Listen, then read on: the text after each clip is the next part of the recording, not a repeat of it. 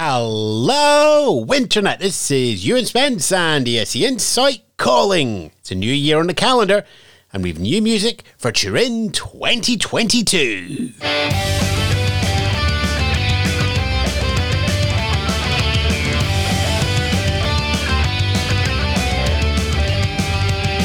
Coming up, the new directors are in the building, new national finals are announced, and Albania makes it a magnificent seven.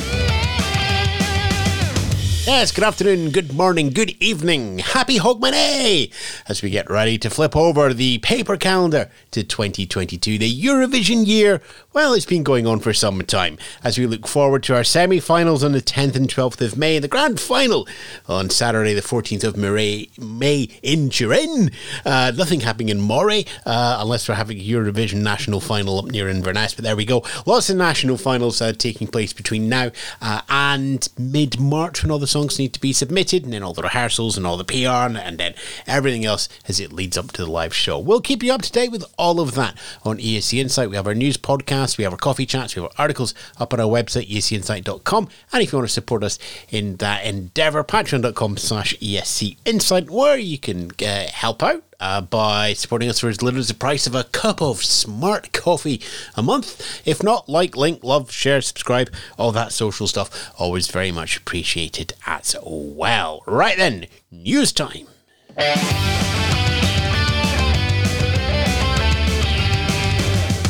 There's not much news. it's, it's between Christmas and New Year. So, uh, in terms of official stuff uh, around the contest, there's no great big movements. We've got a couple of announcements. Uh, one of those is to the show directors. Uh, there's going to be two directors for the Turin show from RAI. First is Duccio Forzano, notably six time director of the San Remo Music Festival between years of 2010 and 2019. Second is Christian Biondani, uh, who is also the director for Junior Eurovision 2015, uh, MTV Europe Music Awards back in 2011, and of course both of them have got continued experience at live events since then.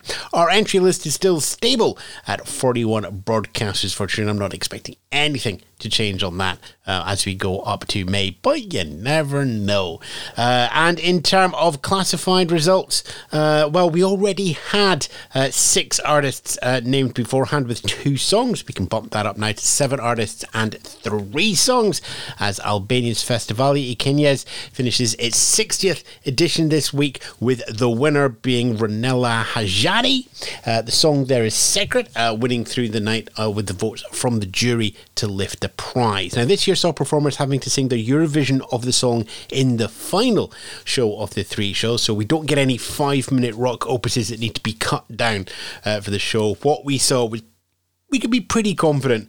Uh, is what we're going to get when we get to Turin. Now, we might get some more English lyrics put into uh, this song. Ronela has uh, noted that in our interview with the team over at Wiwibloggs. Uh, also, you know, we're expecting, as usual with Albania, to remix the song a little bit to take it more away from appealing directly to Albanians to a more international audience. So there might be a little bit of a remix in with those lyrics changes. But what we're definitely going to see is a cull of the dancers. There were 12 on stage, which is fine in Festivali i Këngës, but Eurovision has a limit of six performers on stage. So Ronela obviously has to take one of those. and That leaves five tickets to share around with the troupe.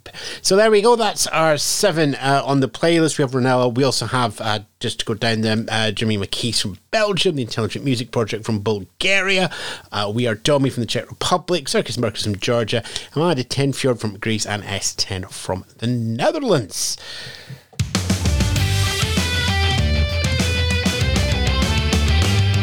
Okay, we do have some dates and stuff and sort of uh, little little press releases to keep things ticking over uh, from some of the broadcasters. We'll start with Azerbaijan. The submission window is open for acts uh, with song demos to submit them to the broadcaster, ITV. You've got till January the 31st.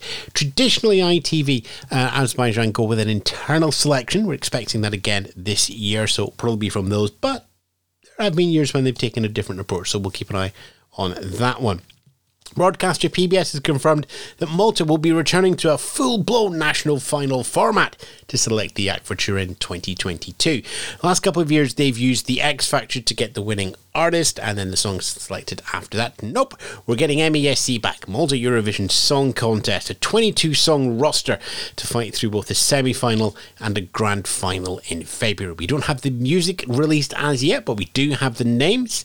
Notable names in the lineup. Okay, so we've got uh, Malta's Junior Eurovision 2010 singer Nicole Azzopardi. Jessica Muscat sung for San Marino uh, back in Lisbon 2018. Uh, Richard McAuliffe uh, sung as part of the band Firelight in Copenhagen in 2014. But in terms of names to watch out for, Janice Mangion. She's been in multi Eurovision before, but hasn't actually won through. Uh, if you're looking for, yeah, yeah, that one could be interesting. Janice. There you go. Uh, no doubt the community's favourite commercial breaks will also be returning. Uh, so uh, stand by for Hamilton Travel getting its annual bout of international recognition. Over in Poland, slight delay. We were expecting to share the artist's name on January the 2nd. Uh, that's been put back now to for at least two weeks. So probably now we're looking at January the 15th for the artist reveal there. Uh, Romania, uh, the long list of 46 songs for the national final have been announced. They're going to face a public vote in the second week of February. Almost, it's the 5th to the 10th of February. Uh, the public will then choose five of those songs. A jury will select 15 of those songs to give us the 20 that will go forward to the televised shows. This list has bumped up one from 45 following the selection process.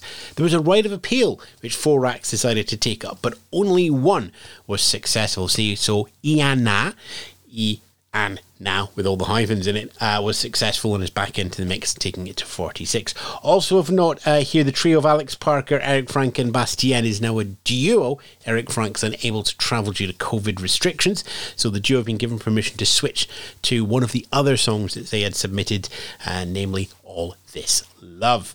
Uh, a little bit of housekeeping from Slovenia's RTV SLO as well. Uh, they've confirmed the 14 winners of the EMA Fresh head to heads that have been happening throughout December online. Four of those will be selected through the televised shows in January to join the 16 established artists announced last week to give us the full contingent of 20 acts for the EMA contest in February to select who Slovenia will send to Italy for the contest. Finally, Sweden and the country's new regulations around large scale events and COVID 19 precautions could be impacting Melodifestivalen.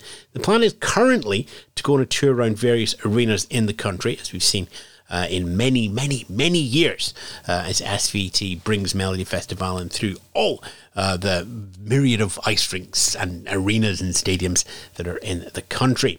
Now, the thing is, if they do that with these new precautions, the reduced capacities in the arena, which is roughly a sixth of the, uh, the listed, is just basically going to blow a hole in the budget under the waterline uh, because it's those tickets that do help uh, finance the travelling part of the circuits. The situation is ever changing, and there's still an ambition to go around the country, obviously, but we may see SVT roll back to a single venue for the six week run. There may be something else in place, uh, and it may be with or without an audience. As with all of these events, there will be contingency plans upon contingency plans. There will be folders and folders and folders of options.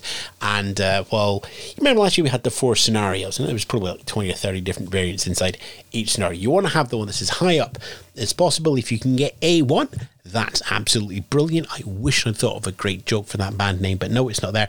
You might end up with a C or a D4 or a D6 uh, as you go around. But don't worry, there will be a show. It will go on in some form. And that's true, of course, for all the national finals and for Eurovision itself.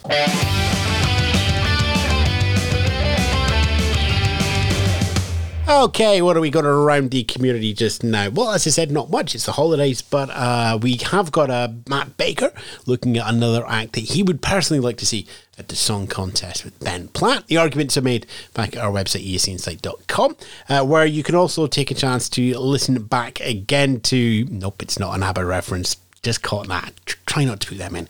Uh, anyway, yeah, Kev Sutherland and his Eurovision Pop Stars colouring book. We had a chat over coffee with him previous podcast to this one, and you can listen again to Eurovision's Christmas Jukebox. In terms of online, well, when you uh, get this podcast, the either the Eurovision 250 is about to start, um, has started and it's underway, um, or the annual fan vote to find the best Eurovision Song Contest of all time will have finished. The last song starts at three minutes to midnight uh, European time, uh, so um, as the final song ends, the new year begins. The last couple of years, it's been Euphoria from Loreen. Is this the year that she will be knocked off the top spot? Well, uh, ESC Radio has the ESC Top 50, and you'll find out, or can find out, or will find out soon enough. And uh, the delights of mixing live medium uh, and delayed audio medium as well. Anyway, just, just do the searchy stuff. Uh, anything else? Uh, dates for the diary? It's pretty clear this week as well. Uh, enjoy this weekend with uh, no national finals, no big events, no musical takeoffs.